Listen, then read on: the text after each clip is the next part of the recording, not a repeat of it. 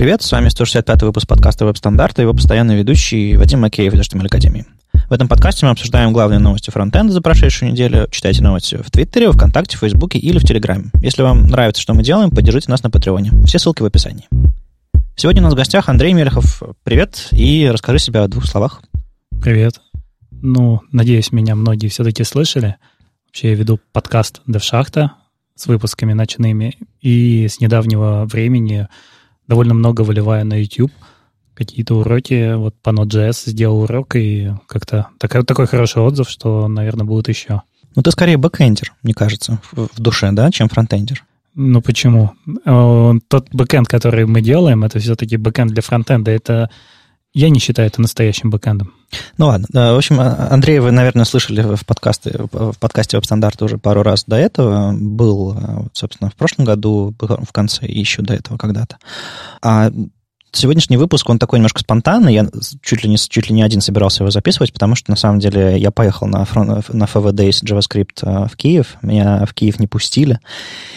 Поэтому я немножко выспался после моей депортации. И вот мы сейчас с Андреем э, спонтанный выпуск обсуждаем тему недели. У нас были в планах другие гости, но, но получилось вот так. Короче, я надеюсь, еще э, э, Украина от меня никуда не денется. Я все-таки доеду до Черновцов и еще до чего-нибудь куда-нибудь. А, а так пойдем дальше по новостям и событиям.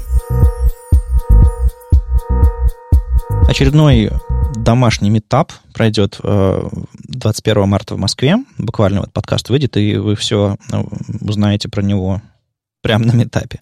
А, Иви, такой онлайн-кинотеатр, проводит у себя JS э, Meetup 21 марта. Там какой-то Redux, Backbone, токены, Mob, MobX, и всякие DRM, и, в общем, ну, типа того.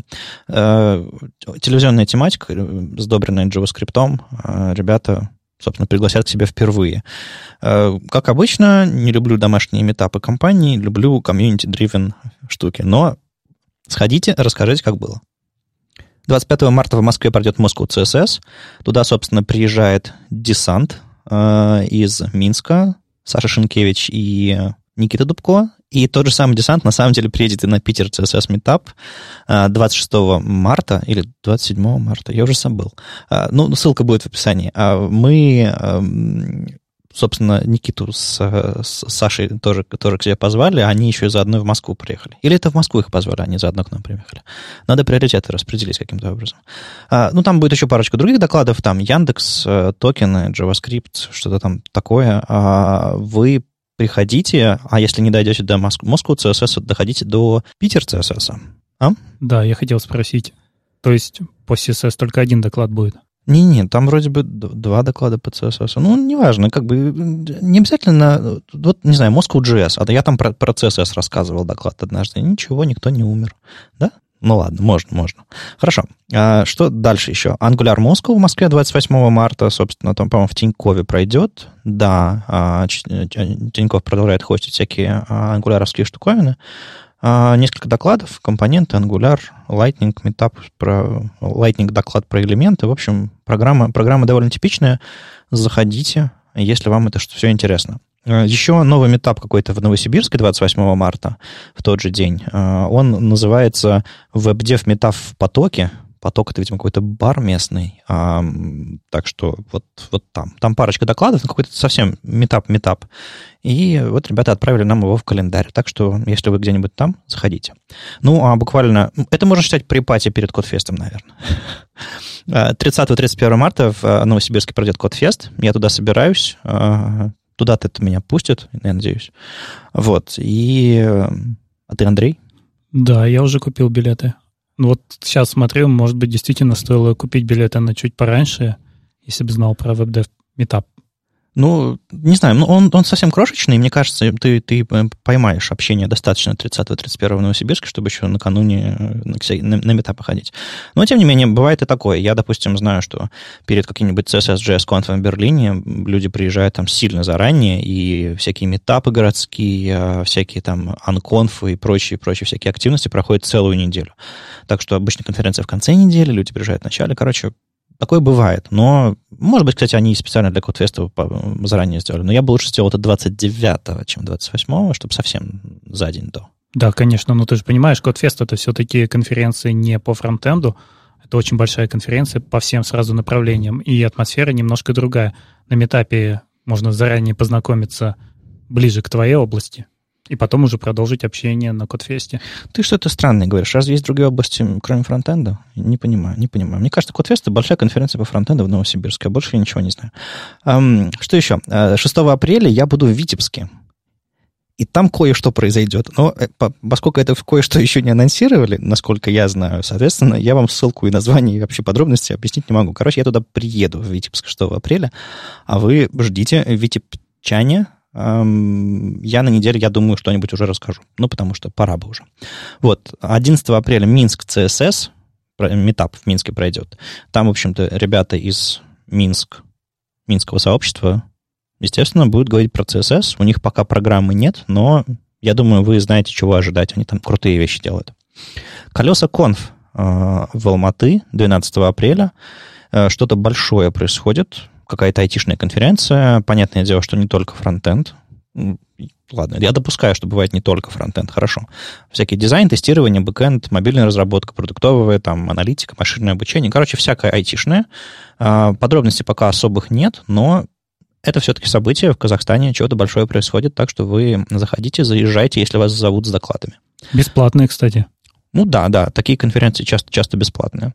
Что еще? А, ВСД в Москве 12-13 апреля. Мы на неделе анонсировали первые доклады. У нас в программе будет 8 докладов, и мы уже анонсировали три из них. А, там будет Людмила Мжачих, а, Андрей Смирнов и Всеволод Шмыров.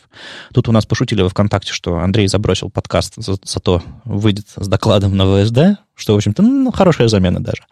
А, вот, там будут доклады про тестирование э, скриншотами, грубо говоря, там э, Всеволод расскажет про то, как он э, ностальгирует по флешу немножко. И, собственно, Андрей Смирнов расскажет э, закрывающий доклад про, про то, почему не нужно становиться руководителем. Мы созванивались, довольно, довольно интересная тема, плюс, как бы, по-моему, это он впервые выступает с докладом, ну, на большой конференции точно. Э, так что будет, будет интересно. Обязательно приходите. И, кстати, с выходом из подкаста откроется регистрация. А, на конференции. Ну, точнее, буквально там с разницей несколько часов. А, в полдень 18 марта откроется да, да, ну, я, я, я запутался, это уже завтра. Да, 18 марта в полдень откроется следующая партия регистрации на ОСД в Москве. Не пропустите, я думаю, она продлится целый день. А, ну, вряд ли она улетит прям совсем за, за, за пару часов. Все-таки это не концерт, не знаю, Нирваны в Москве. Вот. Я думаю, вы успеете. А я вспомнил про кое-что, кое-где. 6 апреля еще будет RMD.js. Я туда поеду, но, по-моему, анонса еще нет. А. Как только будет, тогда уже и отправим, наверное, в календарь. Но вообще договорились, что 6 апреля я туда вылетаю. То есть меня тоже звали в те, в те, в те края, пока мы в процессе договоренности, и, может быть, тоже куда-нибудь. Просто я посмотрел на свое, на свое расписание в марте-апреле и понял, что у меня, типа, одни выходные в Питере. И я как-то так крякнул и подумал, что-то что здесь не так. Иногда хочется дома бывать, отдыхать, не знаю, на велике покататься, уже весна на, на дворе. Вот. Эм, что еще? В Дамп Екатеринбурга 19-20 апреля. Я туда тоже собираюсь со своим докладом. Там тоже есть секция по фронтенду, помимо прочего, от, от, от Science до там, QA-тестирования и даже бэкэнда. Собственно, я с ребятами плотно, плотно сотрудничал с самого начала, и э, меня, меня немножко звали в программный комитет, но, в общем, в итоге я, я все-таки отделался просто докладом, так что расскажу про, про, про слонов и мух и всякую графику. А там знакомые лица, Каратаев из Питера, Саша Шенкевич из Минска и всякие-всякие другие люди. Так что приходите. Да, а еще 20 апреля пройдет Харьков CSS номер 4. Большая конференция, на которой при, в этот раз приезжает Лея Веру, Крис Лили и много других хороших ребят. Там и Никита Дубко будет, и Антон Немцев, и другие прочие хорошие. Мы для вас хотим разыграть билет на Харьков CSS. У нас есть промокод, который дает стопроцентную скидку, ну, то есть бесплатный билет, и мы дадим его тому, кто нам напишет письмо. Но не все так просто. А у нас есть почта vstwebstandards.ru, и у нас есть э, еще Patreon такая вещь, на которой, собственно, с помощью которой вы можете помогать нам э, существовать как подкасту, покрывать наши расходы, э, помогать нам покупать какую-то технику и всячески-всячески улучшаться. Вот, поэтому мы очень благодарны всем, э, почти сотни человек, которые нам помогают каждый месяц какой-то небольшой суммой, и вместе набирается нам, нам на, на, приятные, на приятные и полезные вещи для подкаста и вообще мотивация продолжать. Вот. Так вот, если вы один из тех людей, и напишите нам письмо, вы, соответственно, можете получить билет на Харьков ЦСС. Это, надеюсь, станет хорошей мотивацией для тех, кто еще нам не помогает на Патреоне, помогать нам там, а те, кто уже помогает, это станет приятным бонусом. Так что э, всем приятно и полезно. В общем, напишите письмо с темой Харьков ЦСС, и если вы один из наших патронов, соответственно, мы среди вас разыграем билет. Мы будем принимать ваши письма в течение недели, и до конца 22 марта эти письма будем принимать, а потом среди них разыграем и в следующем подкасте озвучим победителя. Вот такие простые правила. Хотите на Харьков ЦСС, а, помогайте нам на Патреоне, присылайте письмо, и, может быть, билет станет вашим. На самом деле, не так много людей обычно присылают письма, поэтому шансы у вас хорошие, так что вперед. Ну и Holy.js, мы уже как-то говорили, по-моему, но вот, собственно, еще раз напоминаем, что 24-25 мая Holy.js в Питере пройдет. Я тут узнал, что туда собирается... Райндал. Ну, об этом я чуть раньше узнал. Я узнал, что Хайльман собирается туда. И я собирался, собственно, с Хайльманом пообщаться на, на FOV Days в Киеве. Не получилось. Но, в общем, он собирается на Holy.js, поэтому у меня появилась причина... Ну, кроме Марсина Шплита, я тоже буду очень рад. Ой, Наталья Короткова, Прекрасно, прекрасно. И ситника привезут. Ладно, программа хорошая собирается, судя по всему. А, надо, надо зайти, что ли?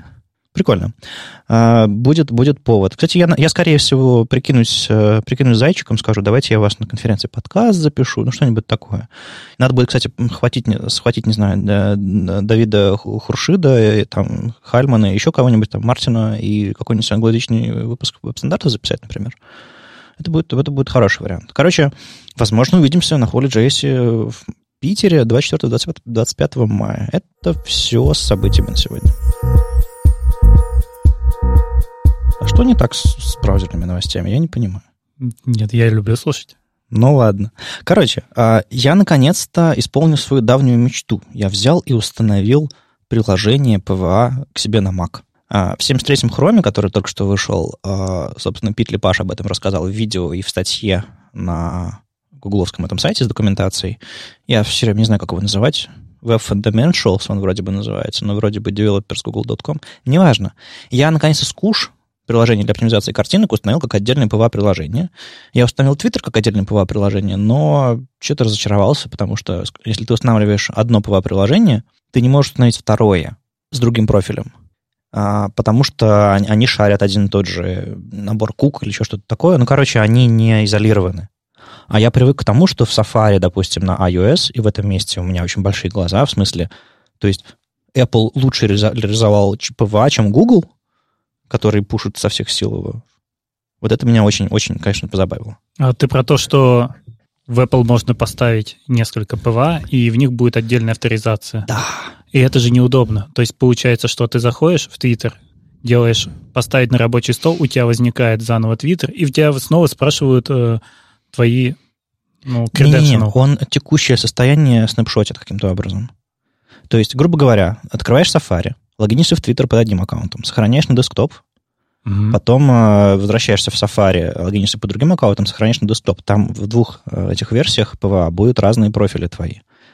А, То ну есть, вот это отлично уже. Вот. А на, а на десктопе так нельзя. Ну ладно, я уже начал жаловаться. На самом деле я в восторге, потому что у меня наконец-то, допустим, Скуш заработал как отдельное приложение.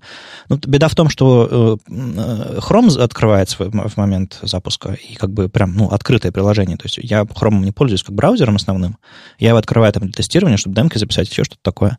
Так вот, э, у меня теперь постоянно откры, открыт Chrome, если мне нужно пользоваться там Скушем или, или Твиттером. Ну, я, я, я им только экспериментально пользовался с Твиттером, а вот Скуш у меня постоянно открыт, я что-то там оптимизирую с графикой постоянно.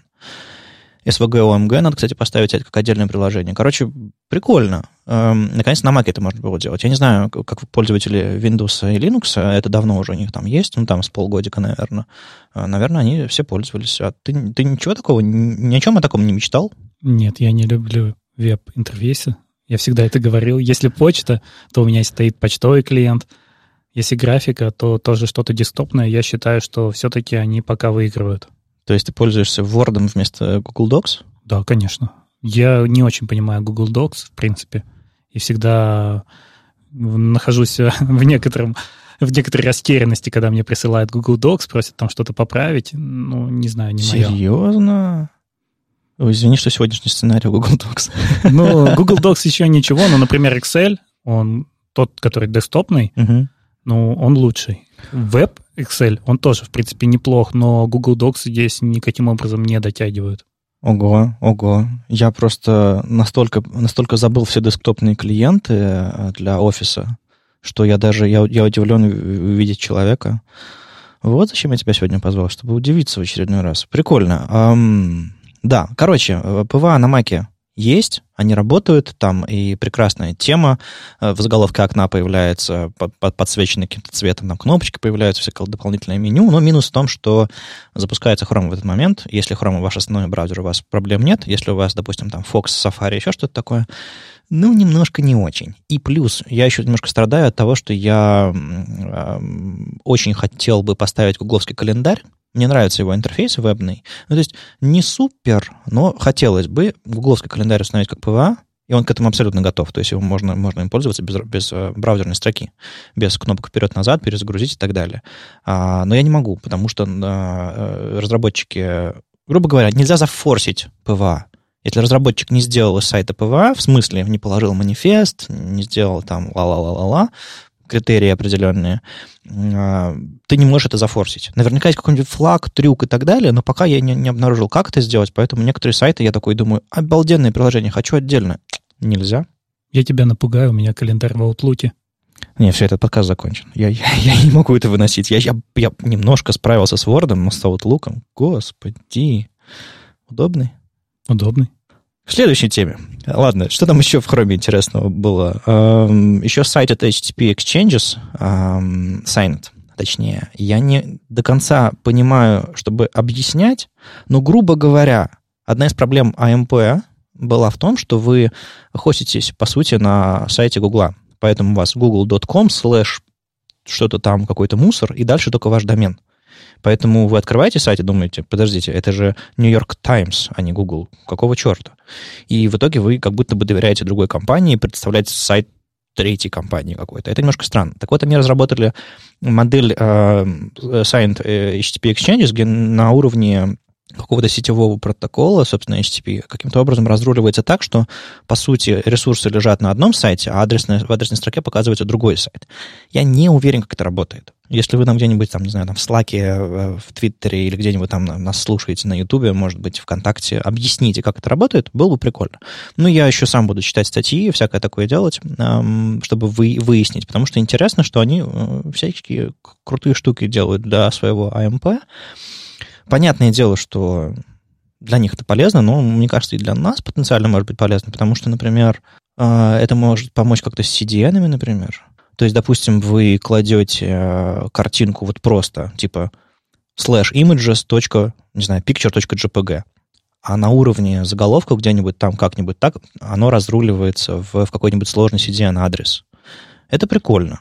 Я знаю, где это может помочь. На самом деле у нас вот постоянно проблема с тем, что когда ты запускаешь что-то локально, как стендалone, особенно на Node.js, ты это запускаешь на каком-то порту у себя uh-huh. на машине, и относительные заголовки до CDN, которые так бы распарсились нормально, они превращаются в путь uh-huh. до твоей локальной машины. Да. Если их можно подменить, то это решило бы очень много проблем в, во время разработки. Ну вот видите, делали э, полезно для AMP, а сделали хорошо для всех. Прекрасно, прекрасно.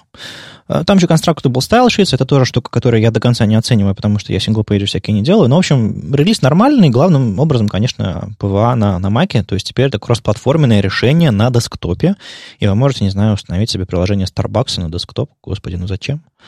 А, ладно, все эти вот SVG, OMG, скуш, если вы не поставили себя отдельными приложениями, я смотрю на вас осуждающе, потому что это огонь инструмента, и э, если вы не оптимизируете свою графику, я смотрю на вас еще с еще большим осуждением. Вот такие новости от Хрома. Подожди, а? еще же был а? интереснейший случай, вот те, кто читают канал а, Сереги точно, Рубанова, да. знают про то, что в 73-м Хроме хотели убрать поддержку веб-компонентов версии 0, Мгм, но мгм. решили убирать в 75-м. Почему? Потому что вместе с ней у тебя перестает работать полимер первый. Мне кажется, это абсолютный идиотизм. А я сейчас объясню почему. Потому что они предупредили об этом за год, и внутри Гугла не разобрались, что, оказывается, реально отпилят. Я Да, что-то ну- не понимаю. Что сломалось первым делом? YouTube, конечно. Да. На полимере это сделано. На старом полимере причем. Они внутри YouTube, насколько я знаю, перепиливают... Господи, они старый YouTube еще на полимер новый... э, Они старый YouTube еще на старый полимер полностью не перевели. Потому что э, для авторов там интерфейсы все еще старые некоторые есть. Хотя они потихонечку переносят, я прям вижу прогресс э, каждый день. И тут им нужно снова перепиливать на новый полимер. Да, очень странная ситуация, но ее обсуждали еще, когда объявили о том, что YouTube Да. будет на полимере, и вроде бы полимер уже вроде бы как закончился. Ну, не, видимо, у них уже была какая-то кодовая база большая, поэтому... Ну, я, я представляю, что если они э, сейчас на полимер, э, всю- весь YouTube на старый полимер перенесут, им на новый полимер будет проще обновляться, чем если бы они какие-то старые куски снова начинали переписывать. Ну, короче, нормально вроде бы ситуация.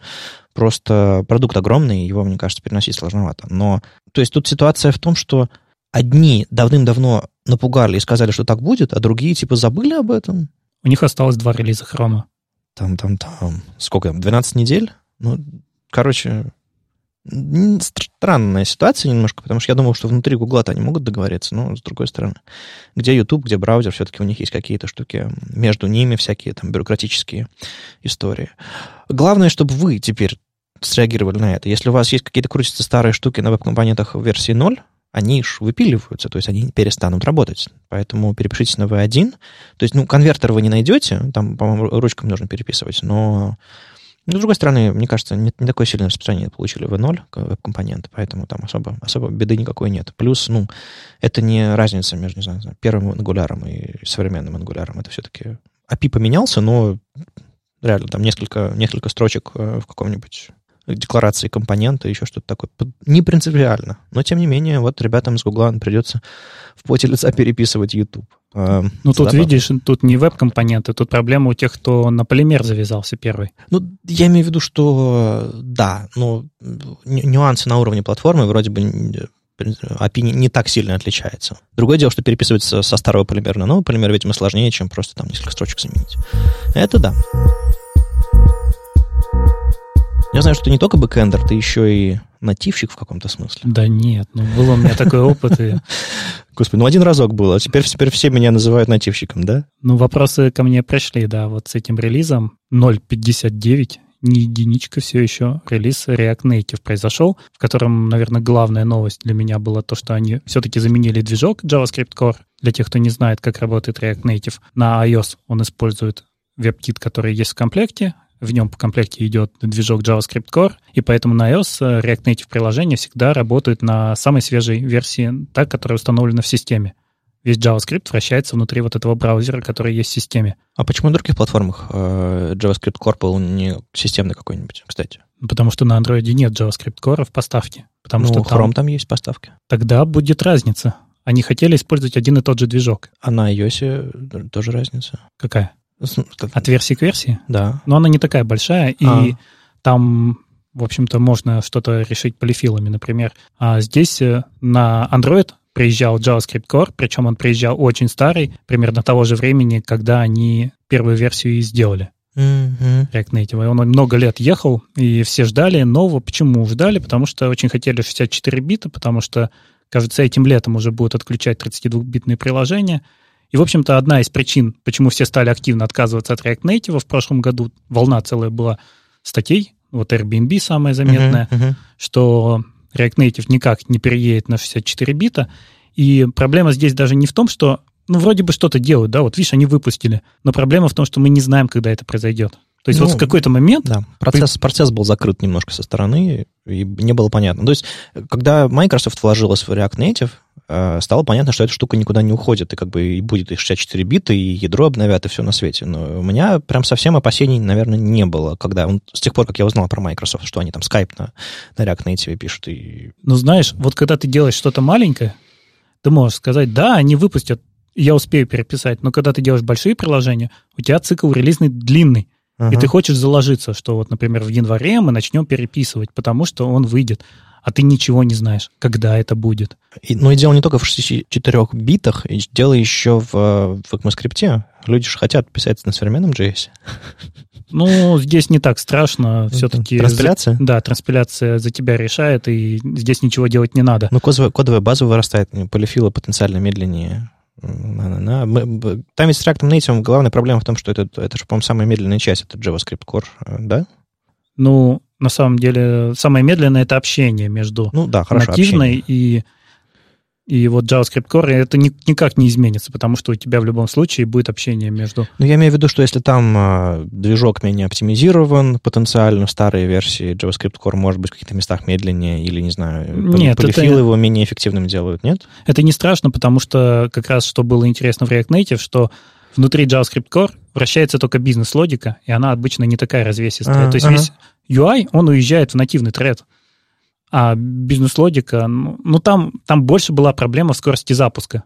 Вот здесь они тоже немножко поработали, да, там да. импорты у них появились удобные, синхронные, которые не сразу все запускают, потому что когда ты делаешь это такое гибридное приложение, где часть у тебя нативная, а часть на React Native, происходит то, что ты нажимаешь кнопочку, и у тебя есть какое-то ожидание дополнительное, пока запустится движок, и uh-huh, ты перейдешь uh-huh. туда.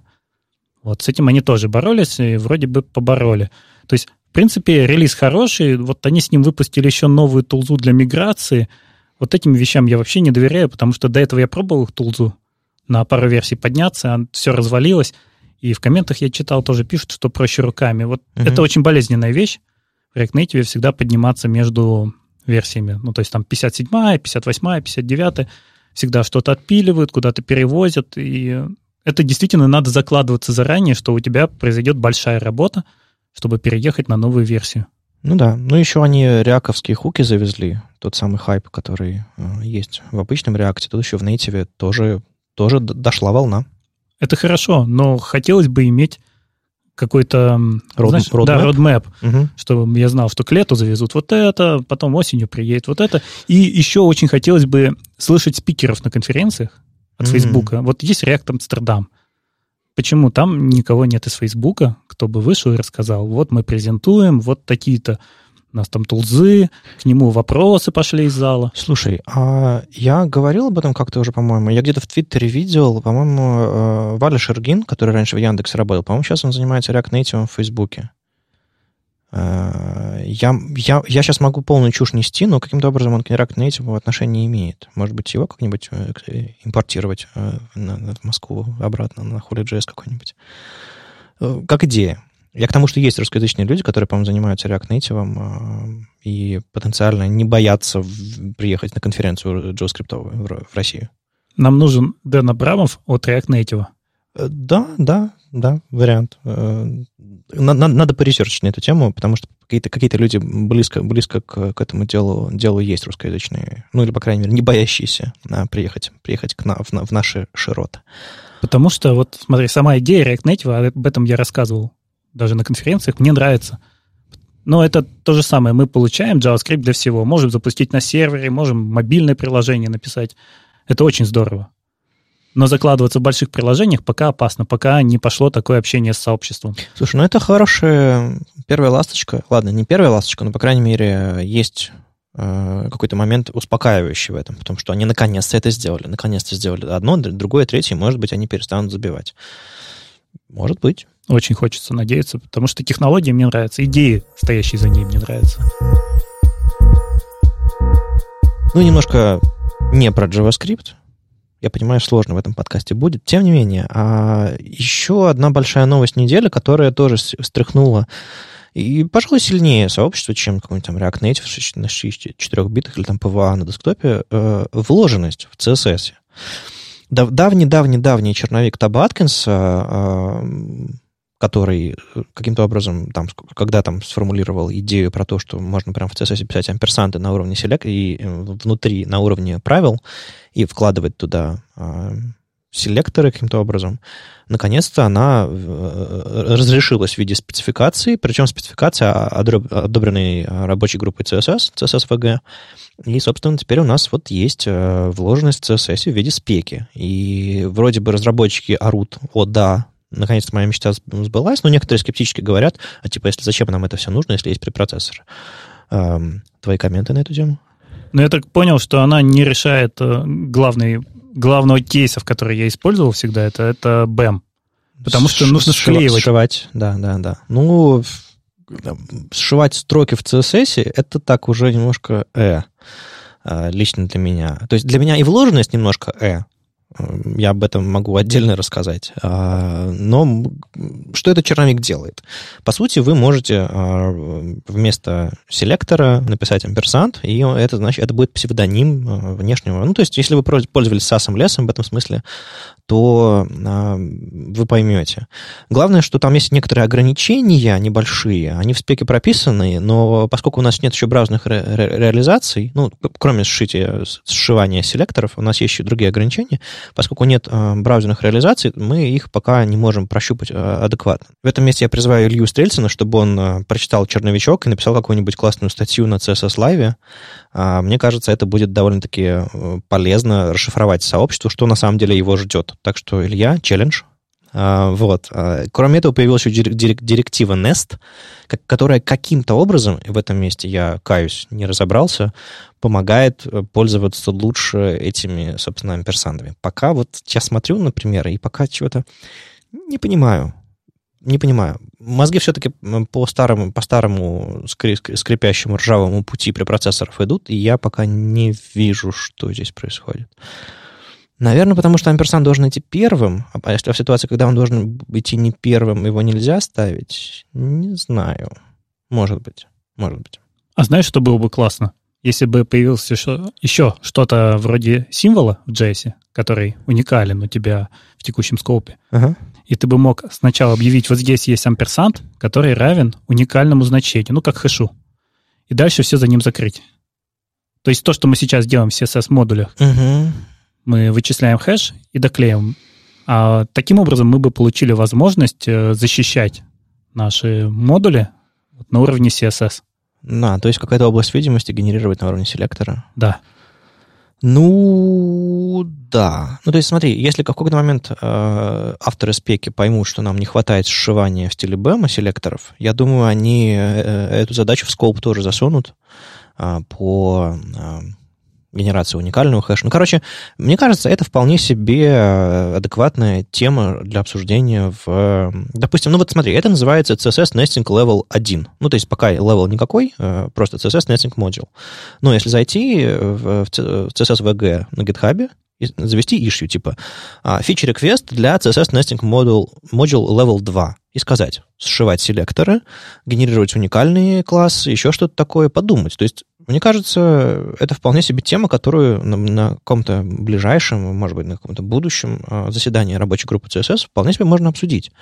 Так это работает. То, что мы в подкасте на русском языке где-то там в, в, в далекой снежной России обсудили э, то, что мы это хотим, этого недостаточно. Это нужно донести. И в частности, там, та, та же самая Рэйчел Эндрю недавно, кстати, на Смешинге рассказала, как там они разрабатывают э, э, новое CSS-свойство Aspect Ratio, которое не реализовано нигде в браузерах, есть только в черновике. Она просто рассказала о процессе. Это было очень прикольно. Так вот, глядя все на, на все эти вещи, я понимаю, что главным образом, что им нужно, это адекватный фидбэк от, от сообщества, типа, что им нужно. И тут как бы долгое время было понятно, что разработчикам нужно вот это, это э, вложенность, и это, видимо, то, что им на самом деле нужно. Это, видимо, первый шаг без склеивания, чтобы как бы совсем CSS а, не потрясти основы. Хорошее начало, посмотрим, как браузер это подхватит. Может быть, послезавтра в Chrome уже выйдет за флагом реализация. Они, они любят такое. Вообще для меня КВ это Клим Ворошилов. Был такой танк старый а, до, до Второй мировой войны. Поэтому я когда смотрю на КВ Storage, я, я думаю, КВ Storage? Чего? Да, вот Филипп Уолтон анонсировал KV Storage. KV — это K-Value Storage. Кто работал с базами данных, знает, что это такое, когда у тебя данные лежат по каким-то ключам — и самое интересное здесь, что это первый встроенный модуль в браузер. И он появился в Chrome, пока в бете, да? Вот я не запомнил, 74-го Вроде бы он, да, он где-то появляется, но я тоже не, тоже не понял, в какой версии. Может быть, может быть, пока не в какой версии. Есть ли там какой-то intent to ship у этого всего или, или, или нет. А, это Origin Trial. То есть можно а, в Chrome 74 э, себе ключик вставить, и он заработает. А, кстати, ну он, он первый, но мы в предыдущем подкасте где-то там обсуждали э, эти э, кастомный элемент, scroll, scrollable view, или как он там называется, который, собственно, тоже его можно, можно станет подключать как встроенный модуль в каком-то смысле. Но пока реализации вроде бы intent to ship нет, есть только всякие совсем черновики-черновики. Все хотят быть первыми. Что такое встроенный модуль, прежде всего? Это то же самое, что есть у нас API в браузере. А, ну вот кто не знает, например, тайм-ауты. Их же нету в JavaScript как таковых. То есть все эти set timeout, они поставляются как API из браузера, и мы их используем. И ну, то... ну, они даже разрабатываются в рамках другой спеки. То есть это не ECMAScript, да. Да, конечно. И вот решили, что есть очень много вещей, которых разработчикам не хватает. Их неплохо бы дать разработчикам то, что в других языках называется стандартной библиотекой. Угу. У них даже, собственно, префикс такой этого всего есть, std. Да, потому что в том же C у тебя будет стандартная библиотека, откуда ты будешь подгружать нужные тебе утилиты. Но в чем отличие от API? Почему не стали расширять API? Ну, давайте, да, просто так же, как тайм-аут, положим это в браузер. Отличие в том, что эти вещи, они будут подключаться. То есть ты будешь писать точно так же include, а, импорт, извините, не в том языке подумал, ага. импорт. И он будет импортиться асинхронно только там, где он нужен. Он не будет попадать в global, это будет как модуль, но модуль, лежащий в браузере. А почему предыдущие фичи, э, типа индекс DB или какие-нибудь еще, ну вот близко лежащие, не разрабатывались таким же образом? Раньше не, не думали, что так можно, или раньше модулей в браузерах не было, или... Ну, наверное, как раз э, не было модулей. Сейчас модули, это 80% браузеров уже поддерживают модули. Я не знаю, почему они сейчас пришли к такой схеме. Возможно, все браузеры вместе договорились, что они будут это mm-hmm. делать. Хорошо, а почему не встроить... Вот вот серьезно, мы берем и встраиваем KV Storage а, в язык, э, в, в браузеры прямо, вот прям, прям, прям как есть. Пишем стандарт, встраиваем, и он, типа, у нас есть там local storage, index2b и KV storage. Почему не так? Это увеличивает рантайм, то есть это все будет инициализироваться, запускаться, класть, ну, движок это все отправит в global, и у тебя глобальный объект разрастется, больше будет потреблять памяти, а тебе это не нужно. Что, вот прям вот так разрастется от того, что чем больше фич в языке, тем, тем, тем их все нужно инициализировать? Ну, ну понятно, даже что, если лениво. Глобальный объект завести, ладно, хорошо, какая-то память нужна, но...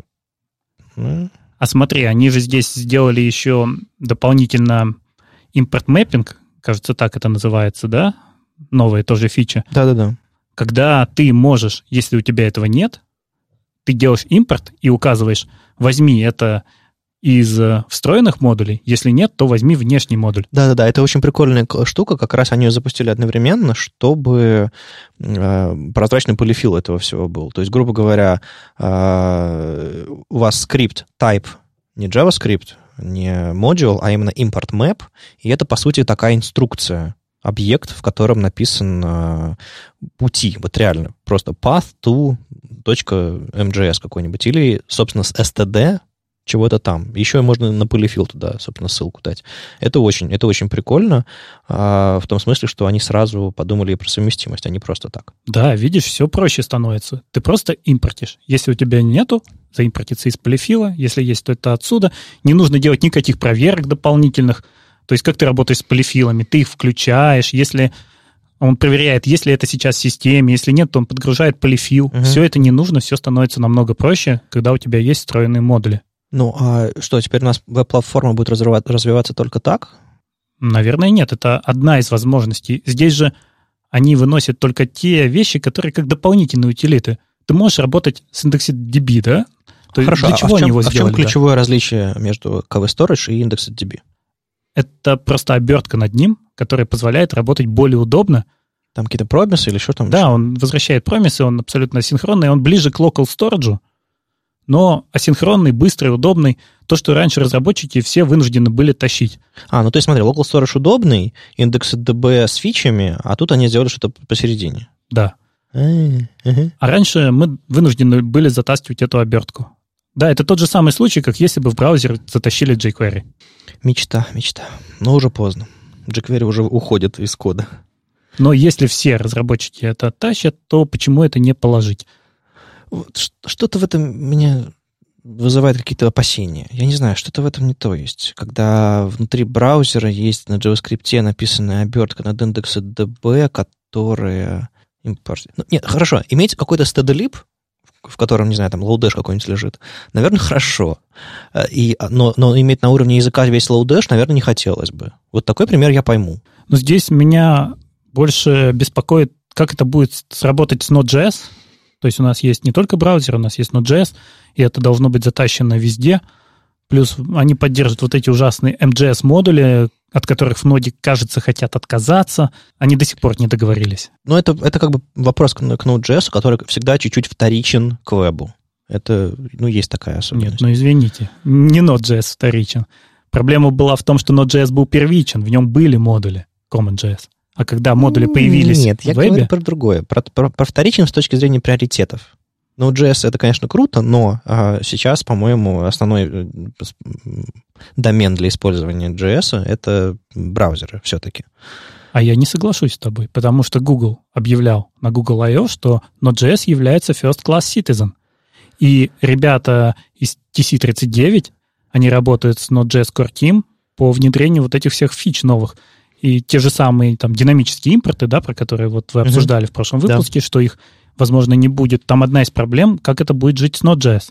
Не, я не говорю, что Node.js не нужен и так далее, не важен и так далее. Я просто говорю про первичность и вторичность. Сначала фича придумывается, возникает в браузере, а потом уже портируется на Node.js, судя по всему. Ну, то есть вот тут, тут непонятно, как эта штука будет работать с Node.js, но идея появилась, и реализовываться хотят ее. Да нет, как будет работать, понятно. Другой вопрос, как это будет синхронизироваться, с какой скоростью эти модули будут расползаться, А-а-а. Приезжать. Вот они сейчас один придумали, добавили. Сколько пройдет лет? Так, так у нода есть свойство delip, npm называется. Ну, да, это немножко похоже, что ты можешь все это поставить на самом деле. В браузере у тебя проблема доставки этого, да. в ноде у тебя такой проблемы, в принципе, нет. Ну да, да. Главное, чтобы код мы писали одинаково, чтобы я написал вот импорт KV Storage.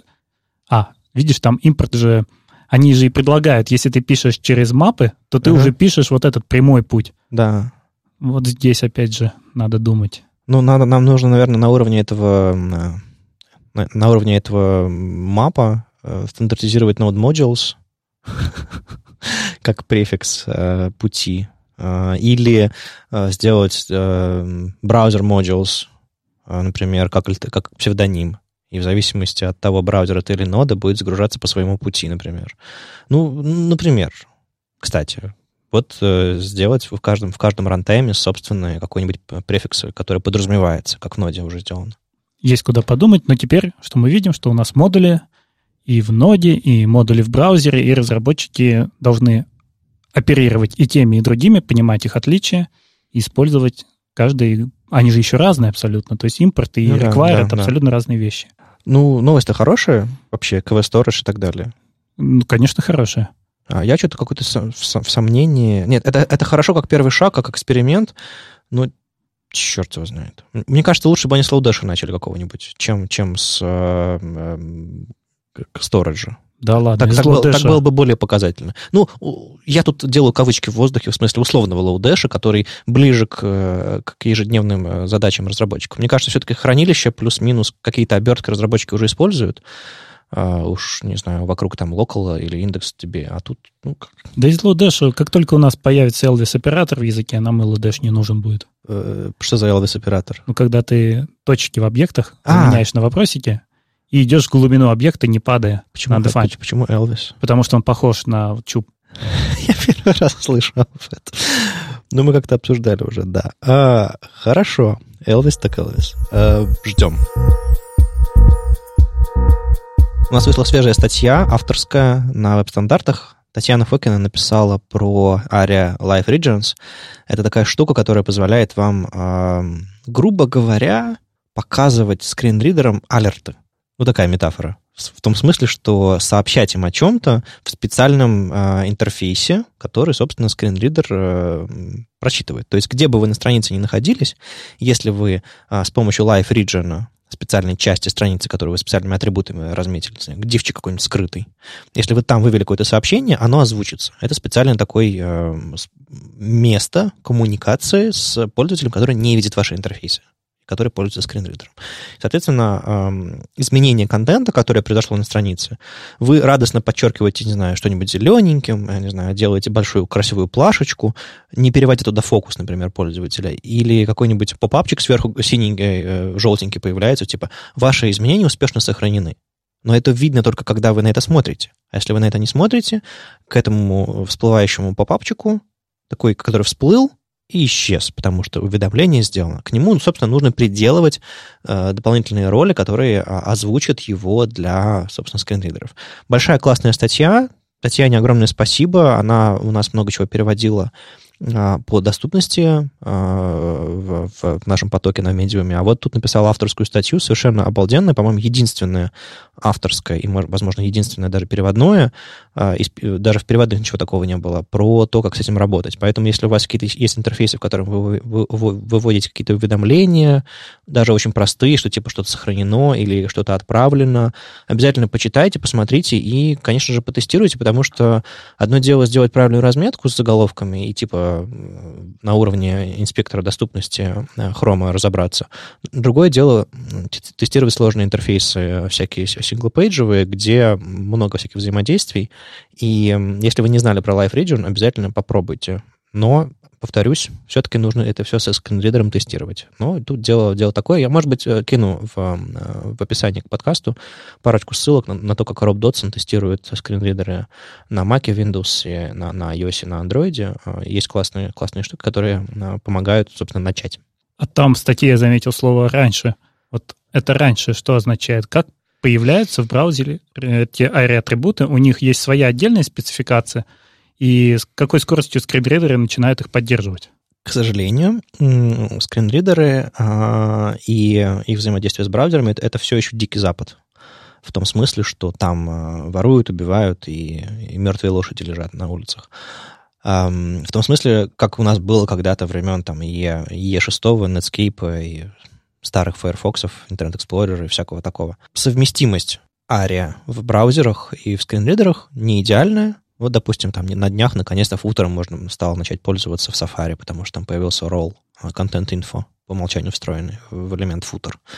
А, ура! А, а до этого не было. Ну и так далее, и так далее. Есть всякие нюансы. Об этом много, много ребят пишут, там тот же там Скотта Хара э, и другие, другие ребята. И я еще читаю всяких там а, авторов спек в 3 которые тоже много, много этим занимаются. Короче, информация об этом есть люди этим занимаются, но совместимость не идеальная. Так что uh, Live Region, они, по-моему, уже ну, достаточно давно с нами, и все эти атрибуты плюс-минус работают, но там есть все-таки нюанс про совместимость. Таня об этом пишет, что все-таки нужно uh, для совместимости добавлять там пару атрибутов, а не один, и там типа role status, area life polite и так далее, и так далее, чтобы уж точно во всех скринридерах и в старых, и в новых что-то заработало.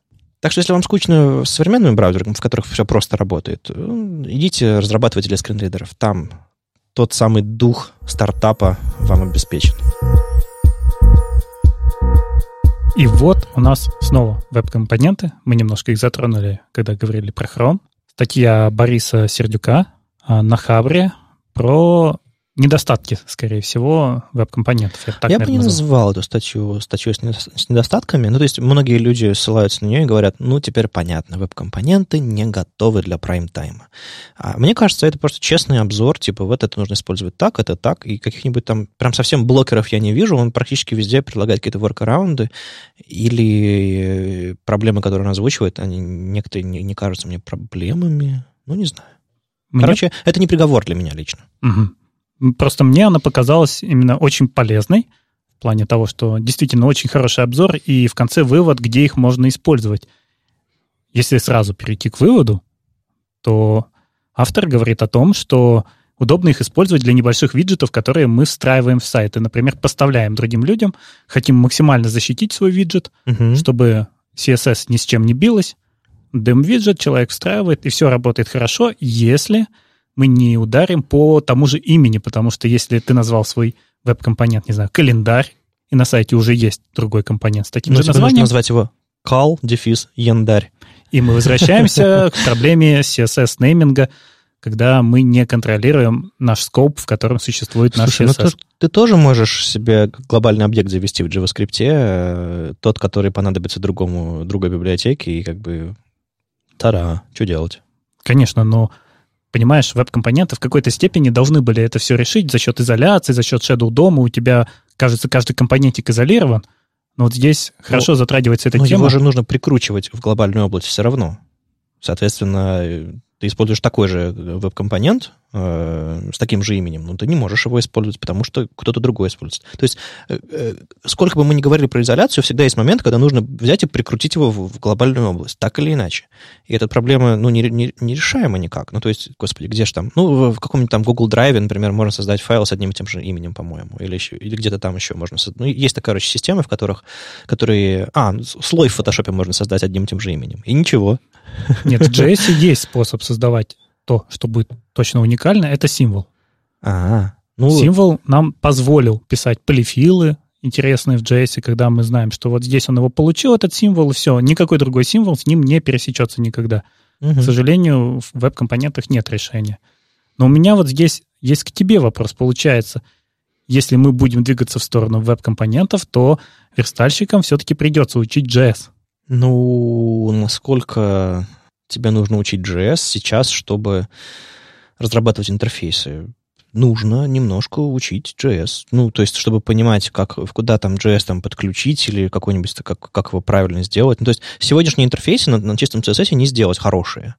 А, все равно нужна какая-то интеграция минимальная с JS быть. То есть, программировать на JavaScript и э, верстать интерфейсы, которые работают с JavaScript, мне кажется, это очень разные вещи. То есть, э, э, чтобы использовать веб-компоненты на уровне использования веб-компонентов, то есть его, сверстать его, там особо JS не нужно. То есть там есть JS-синтаксис в, каком- в каком-то месте, когда ты там э, всякие там шаблоны объявляешь, когда ты там э, property прописываешь. Ну, это очень ты, простой ты, JS. Ты класс пишешь, который extended HTML элемент, у него есть конструктор, в котором надо вызвать супер, не забыть. Ну, то есть современные верстальщики, вот, допустим, вот представим, что у нас здесь сидит Оля Алексашенко, который давненько у нас не было, но я, я очень сильно над над этим работаю. Наш постоянный, непостоянный автор. Она верстальщик на реакте. То есть она создает компоненты сама, но она, ж, она, она не программист, она, она не JS-программист. А, несмотря на попытки этим заниматься, но это все равно немножко другая область. Поэтому мне кажется, что ситуация, в которой типа верстальщикам придется выучить JavaScript, это уже прошедшая история. Современные верстальщики должны знать JavaScript. Но просто вопрос, на каком уровне, насколько это их является ежедневной, постоянной работой. Так и получается, что если знать JavaScript на том уровне, который нужен для веб-компонент, это тот же самый уровень, который нужен для React. Можно так сказать. Ну, то есть React еще более friendly в этом смысле. Да. Поскольку там и там JSX, он все еще проще делает, э, ну, чисто визуально, э, декларативно вот это вот все, да. А, но сравнимый уровень, мне кажется, да. Да, и автор статьи приходит к выводу, что современные фреймворки решают все те же проблемы проще, требуют такого же знания, JavaScript. И кажется, что для веб-компонентов в мире фреймворков, таких как React, места нет. Слушай, ну раньше и для CSS-анимации и JavaScript тоже места не было, когда у нас был там Flash и ActionScript. А потом нашлось. Может быть, потом. Но сейчас а, ну э, да, вопрос про, про, про сегодняшний день, что типа если вам нужно э, быстренько накидать что-то на веб-компонентах, какой-нибудь интерфейс, э, даже не быстренько, а большой какой-нибудь сервис сделать, например. И если вы взвешиваете на одной руке, типа, окей, найму 5 э, фронтендеров на реакте, а с другой стороны думаете, о, внедрю-ка веб-компоненты, наверное, вам э, экономически выгоднее будет все-таки сделать все это там на реакте, потому что на рынке есть люди, которые это умеют, огромное количество документации, поддержка сообщества и так далее. То же самое есть для веб-компонентов, но в меньшей степени, в смысле, меньше людей, которые их практиковали, а в меньшей степени... Мне кажется, всякие... Google регулярно выпускает всякие библиотечки, которые помогают, там, Lead Element, Lead HTML и прочие штуки, которые э, дружелюбнее делают интерфейс веб-компонентов. Вот я хочу как-нибудь э, схватить за жабры как кого-нибудь, э, который э, разбирается вот с Lead HTML и Lead элементом, вот современными этими штучками, последними э, гугловскими, и спросить, типа, окей, а давай вот мы в этом месте сравним это все с React, и как это все в практике, как это все интересно, удобно. Так что, как сказать, веб-компоненты, это, не знаю, это как сравнивать, не знаю, извините, что снова сравнивать, не знаю, jQuery с DOM API. Ну да, дом API, он многословный, не всегда удобный и как бы не всегда friendly. Там DX, Developer Experience э, у DOM API, ну, не всегда хороший, но это низкоуровневая фигня, которая есть в браузерах, и она там, ну, просто это основа. А поверх напишите свои оберточки, которые делают вам удобно. Оберточка в виде jQuery, оберточка в виде еще какого-нибудь там, не знаю, э, штуки. Ну, то есть тот же самый React использует DOM API в итоге. Это не значит, что вам, чтобы писать по хардкору, вам нужно писать на DOM Вы можете взять и на основе веб-компонентов написать свой lead HTML, lead element и все остальное, что делает вам хорошо.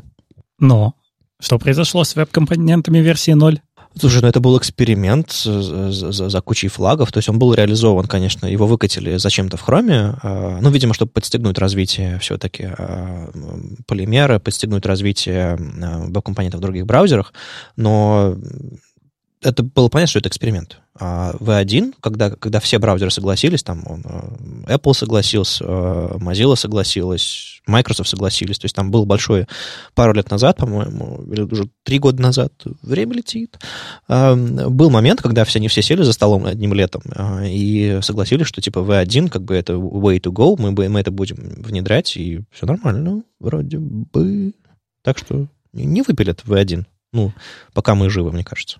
И здесь еще поднимается вот этот известный вопрос про обновление точечное. То есть нам фрейворки, такие как React, предоставляют удобный механизм для того, чтобы вычислять, где у нас что обновилось. Ну, Virtual DOM. Да. Многие просто не очень понимают, что такое Virtual DOM из-за его названия. Которое... Это просто быстрый дом обычный.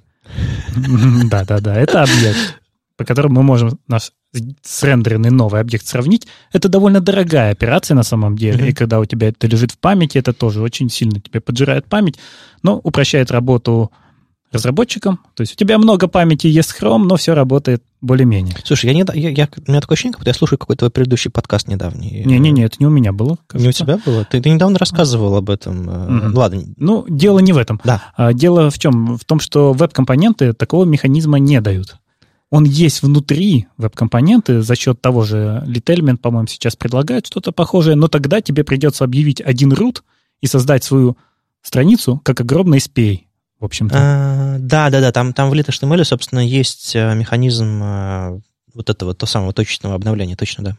А если мы это сделали так, мы пришли вот к, тому, к той же ситуации, которая у нас есть э, с React, когда ну, вся страница я... — это один React root, пользователь видит белую страницу, потом она рендерится, но React хотя бы даст тебе возможность сделать это на сервере и регидрацией заполнить уже на живом.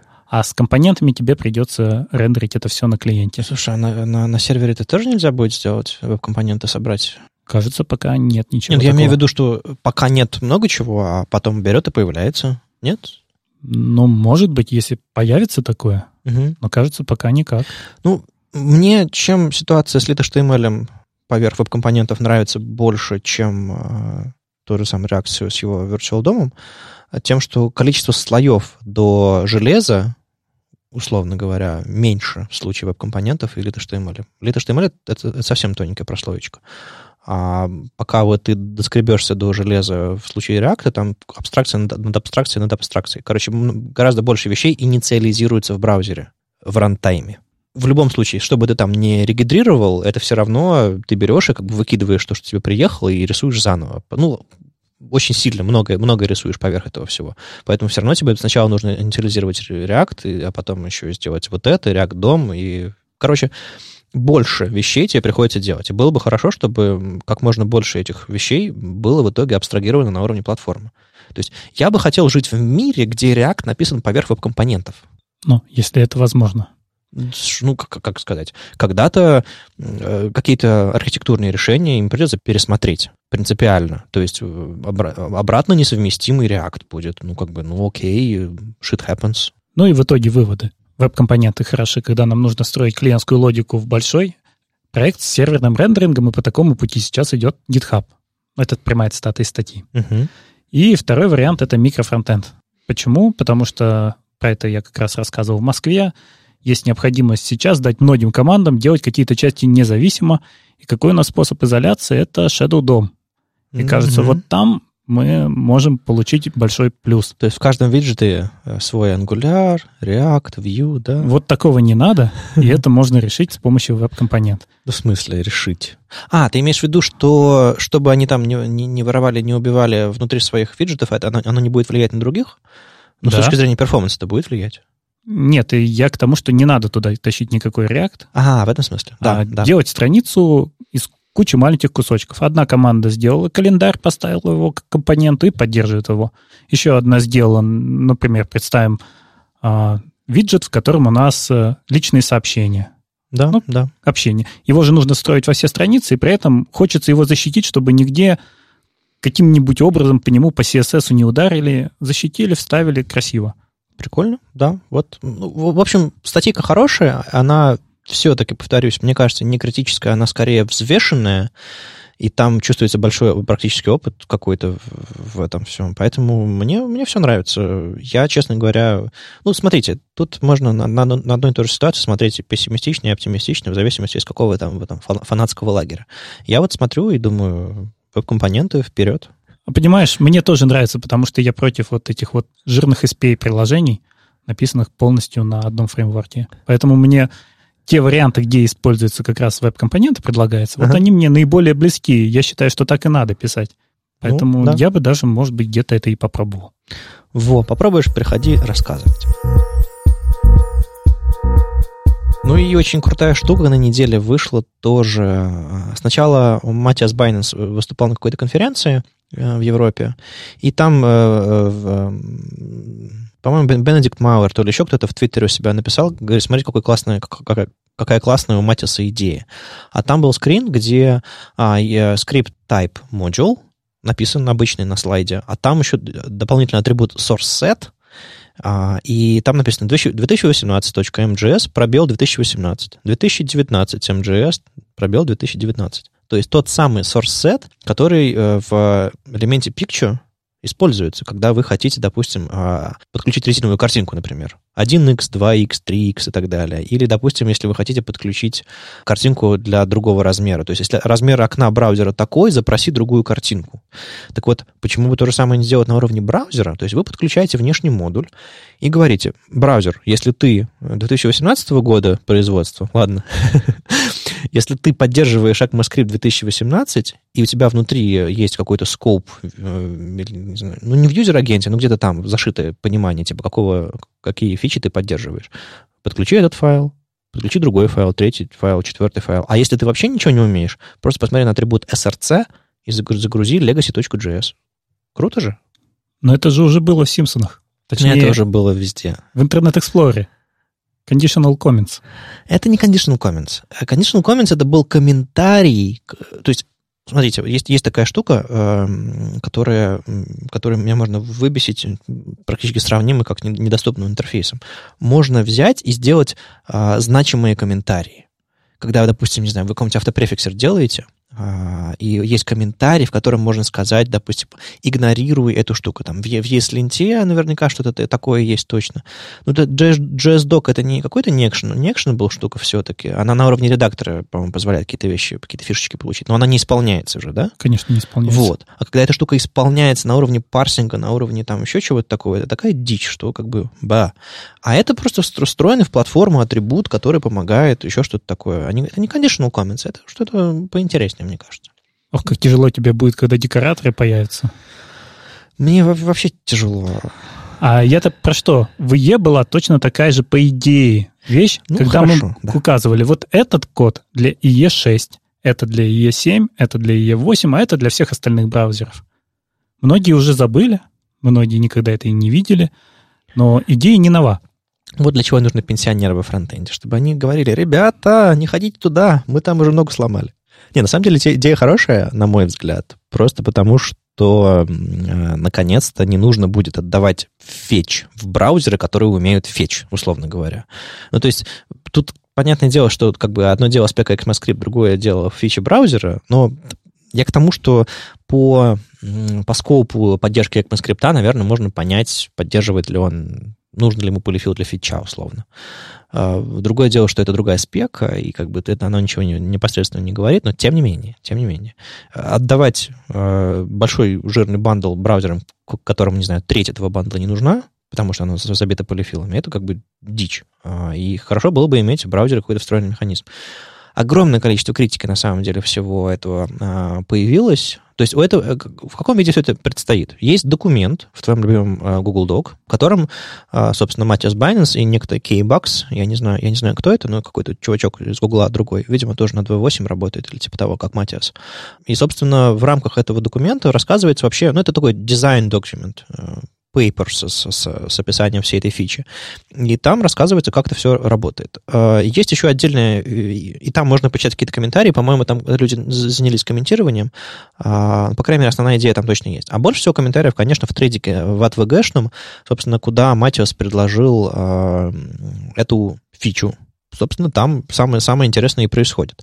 Вы можете почитать, э, там, нравится людям, не нравится, но в целом мне нет ощущения, что ему говорят, иди отсюда, мальчик, идея дурацкая. У меня есть ощущение, что люди, что люди заинтересовались и обсуждают. А знаешь, я бы туда положил не бандлы, я бы туда положил полифилы. То есть, если у меня ничего не поддерживается, все полифилы, если у меня поддерживается 19 соответственно, никаких, 18 То есть обратный принцип.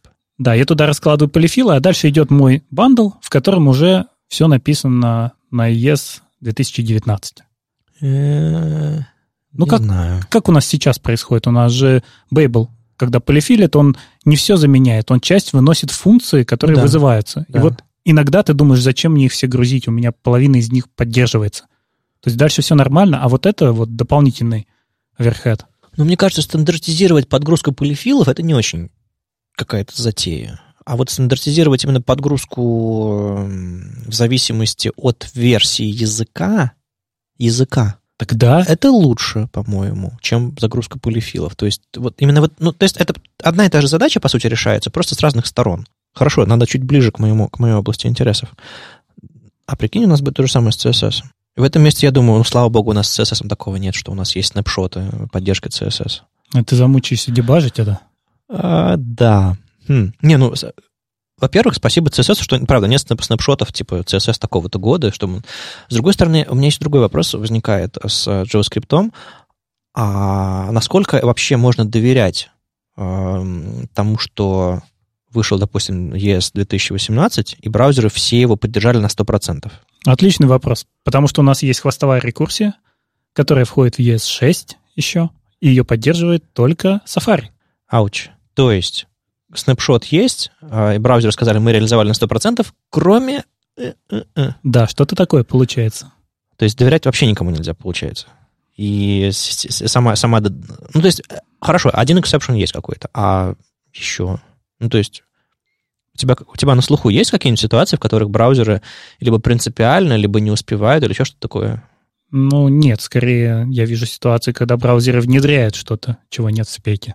Ну, то есть, мочь больше, чем какой-то снапшот современный, это окей. Мочь меньше, это уже как бы беда-беда.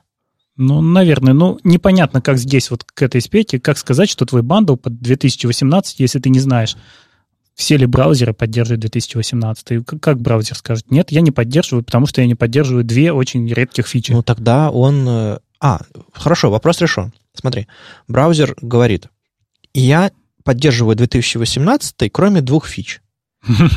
И у нас будет стрикт мод, когда все. Нет, ну, ты- да слушай. а, Браузер говорит, я поддерживаю 2018, кроме двух фич. И поэтому он представляется как 2017. А все ли он поддерживает в 2017? Если не все, представляется как ES6. Вот и вечный будет ES6 в большинстве браузеров таким образом, потому что А. что-то маленькое непонятно. Слушай, ну это WAT-VG. Это не, не чушь какая-то, это спека, по которой, собственно, браузер разрабатывается. Поэтому если браузеры поймут, что как бы shit is serious, да, ситуация достигла накала, когда а, у нас год значимый ECMAScript, вот тот самый, наконец-то на него можно опираться, и разработчики это начнут делать, они поймут, оу, блин, надо все реализовывать, а не так, типа, это нам нравится, это нам не нравится, а тут мы назовемся так, тут мы назовемся эдак. Ну, то есть что-то в этом есть. То есть потенциально эта штука может толкнуть браузер на то, чтобы реализовывать все, например. Иногда это невозможно. Опять же, если мы возьмем исходный код того же V8, он написан так ужасно, что его расширять тяжело по сравнению с хорошо написанными движками. Ну, тот же самый WebKit. Uh-huh. Он написан намного лучше. И мне кажется, просто иногда ребята упираются в то, что вот здесь вот эту фичу они будут откладывать годами, потому что она, кажется, никому не нужна, и внедрить ее сложно. Ну, или архитектурно в браузере она мешает э, оптимально писать э, код или исполнять. Ну, то есть, да, бывает... На, на самом деле, я, я опять, ми, минута дедушкиных сказок. Э, я помню, как в браузере Opera отказывались э, реализовывать свойства э, события on before unload, то есть, грубо говоря, вы закрываете окно, а вам браузер такой, опа, разработчик точнее, не, не уходи с нашего сайта. А, так вот, мы реально отказывались реализовывать это событие, потому что оно неправильно и агрессивно использовалось разработчиками. И мы такие, ну, иди к черту, мы нашим пользователям не будем запрещать закрывать окна, потому что вы алерт показали. И был такой момент. Это было не единственное свойство, там была группа каких-то вещей, которая принципиально была несовместима с остальными браузерами, потому что, ну, ну это было плохо для пользователей. А, по-моему, там еще по умолчанию в старых версиях Opera нельзя было, не работал прав, блокировка правого клика. Потому что, опять же, в те времена а, разработчики мисюзали это, потому что нельзя было скопировать текст на странице, если там не делать prevent default а, у right-клика. А, такую ситуацию я допускаю, но это не ECMAScript, это скорее браузерный какие-то API, поэтому оно ну, не, не совсем актуально. Главное здесь, чтобы это не получилось в формате «мы реализуем 2018 в понятиях хрома. В каком смысле? Ну, Матиас, он же из Google. Да. И если это Chrome сделает, в том понимании, как они это реализовали, опираясь на реализацию в хроме, вот это будет хуже всего, мне кажется. Нет, ну тут нужно просто на ECMAScript смотреть и по нему делать. То есть, э, грубо говоря, если бы тут было написано 2018.mgs и рядом написано было «как в хроме», это, это одно дело. Другое дело, что тут написано 2018, то есть ES 2018, то есть спека. А спе, со спекой не поспоришь, там либо да, либо нет. Ну, короче, прикольная идея, не знаю, что, что из нее выйдет, но Матиас большой молодец, и э, я, я, я его мозгам, его идеям доверяю. Мне кажется, что он такой э, живчик, который разные штуки предлагает. Не понравится это, предложит что-нибудь другое. Короче, что-то в этом есть, в, в обмене между внутри платформы, обмены атрибутами, еще чем-то таким. То есть тот же самый, э, господи, э, медиа атрибут уже появлялся на link rel preload на днях, э, тоже, тоже на, на прошлой или на позапрошлой неделе. Короче, э, можно запрашивать ресурсы в зависимости от каких-то там медиа, медиа, медиа условий, то есть от, от размеров окна чуть ли не. Э, это будет восприниматься как типа да или нет, нужно загружать что-то или не нужно загружать. Это, это предзагружать, точнее, это прикольно. Да, конечно. Для картинок, когда у тебя да. адаптивность никто же не будет на айфоне ресайтить э, окно до десктопного. Да, Потому что это невозможно. Разрешение картинки на айфоне может потребоваться больше, чем на ну, десктопе. Да, я имею в виду, что туда тоже можно придумать какую-то плотность пикселей, проверить и так далее, и так далее. То есть э, я к чему, что горизонтальный перенос, есть же такой, есть же такой термин в, в науке, когда про гены, по-моему. Не, неважно. Короче, есть какой-то момент обмена внутри платформы всякими атрибутами подобными, и мне кажется, это хорошо. Во-первых, это, если уже какая-то метафора есть в одной части языка, то она, ее легче понять в другой части языка. И очень хорошо, что это сделано на, на уровне декларативном, атрибутом. Ты, ты пишешь просто словами Раз, два, три, вместо того, чтобы какой-нибудь сложный, сложно вывороченный синтаксис э, JavaScript. То есть на уровне подключения документа, вот ближе всего к моменту, который браузер может оптимизировать, когда он запросил первым делом HTML-страницу, мне кажется, это, это правильный уровень для подобных проверок. И, кстати, это не сработает с сервер-пушем, потому что ты еще не будешь знать, что поддерживает браузер. В общем, мне кажется, очень много копий будет сломано здесь. Сначала сервер-пуш сделайте нормальный и чтобы он не дублировал ресурсы, и чтобы им можно было нормально пользоваться. Ну, там, там есть куча всяких нюансов с, с этим сервер-пушем, по-моему, и совместимость на стороне сервера, и совместимость на стороне браузера, короче. И непонятно, как, э, как его использовать. Да, а, ну фича, фича-то клевая. Надо больше таких идей даже если они абсолютно дурацкие, даже если они не, не, не внедрятся, мне кажется, мыслительный процесс в рамках а, фронтендерского сообщества должен быть настолько бурным, чтобы мы регулярно какие-то идеи сабмитили в АТВГ и говорили, ну, давайте вот такую фигню сделаем, а давайте, не знаю, купим слона и полетим на Луну. А вдруг раз и согласятся. Я вообще всем рекомендую здесь почитать комментарии, потому что комментарии прям супер интересные, разбирают разные кейсы, которые слушатели могли просто и не знать, что так можно. Ну что, с вами был 165 выпуск подкаста «Веб-стандарты» и его постоянный ведущий Вадим Макеев из HTML Академии. А сегодня у нас был в гостях Андрей Мелехов. Спасибо, что пришел и спас этот подкаст от того, что я тут соло бы э, рассказывал про новость. Я же про JS бы не рассказал, я, я, я весь выпуск посвятил CSS-нестингу. Может быть, кому-то это и понравилось бы. Надо будет авторский подкаст завести, в котором я делаю то же самое, просто один. Лол. Короче, слушайте нас в любом приложении для подкастов, на Ютубе, ВКонтакте, и не забывайте ставить оценки, писать отзывы а, и комментарии всякие. Это помогает нам продолжать. Если вам нравится, что мы делаем, поддержите нас на Патреоне, все ссылки в описании. Услышимся на следующей неделе. Пока. Пока.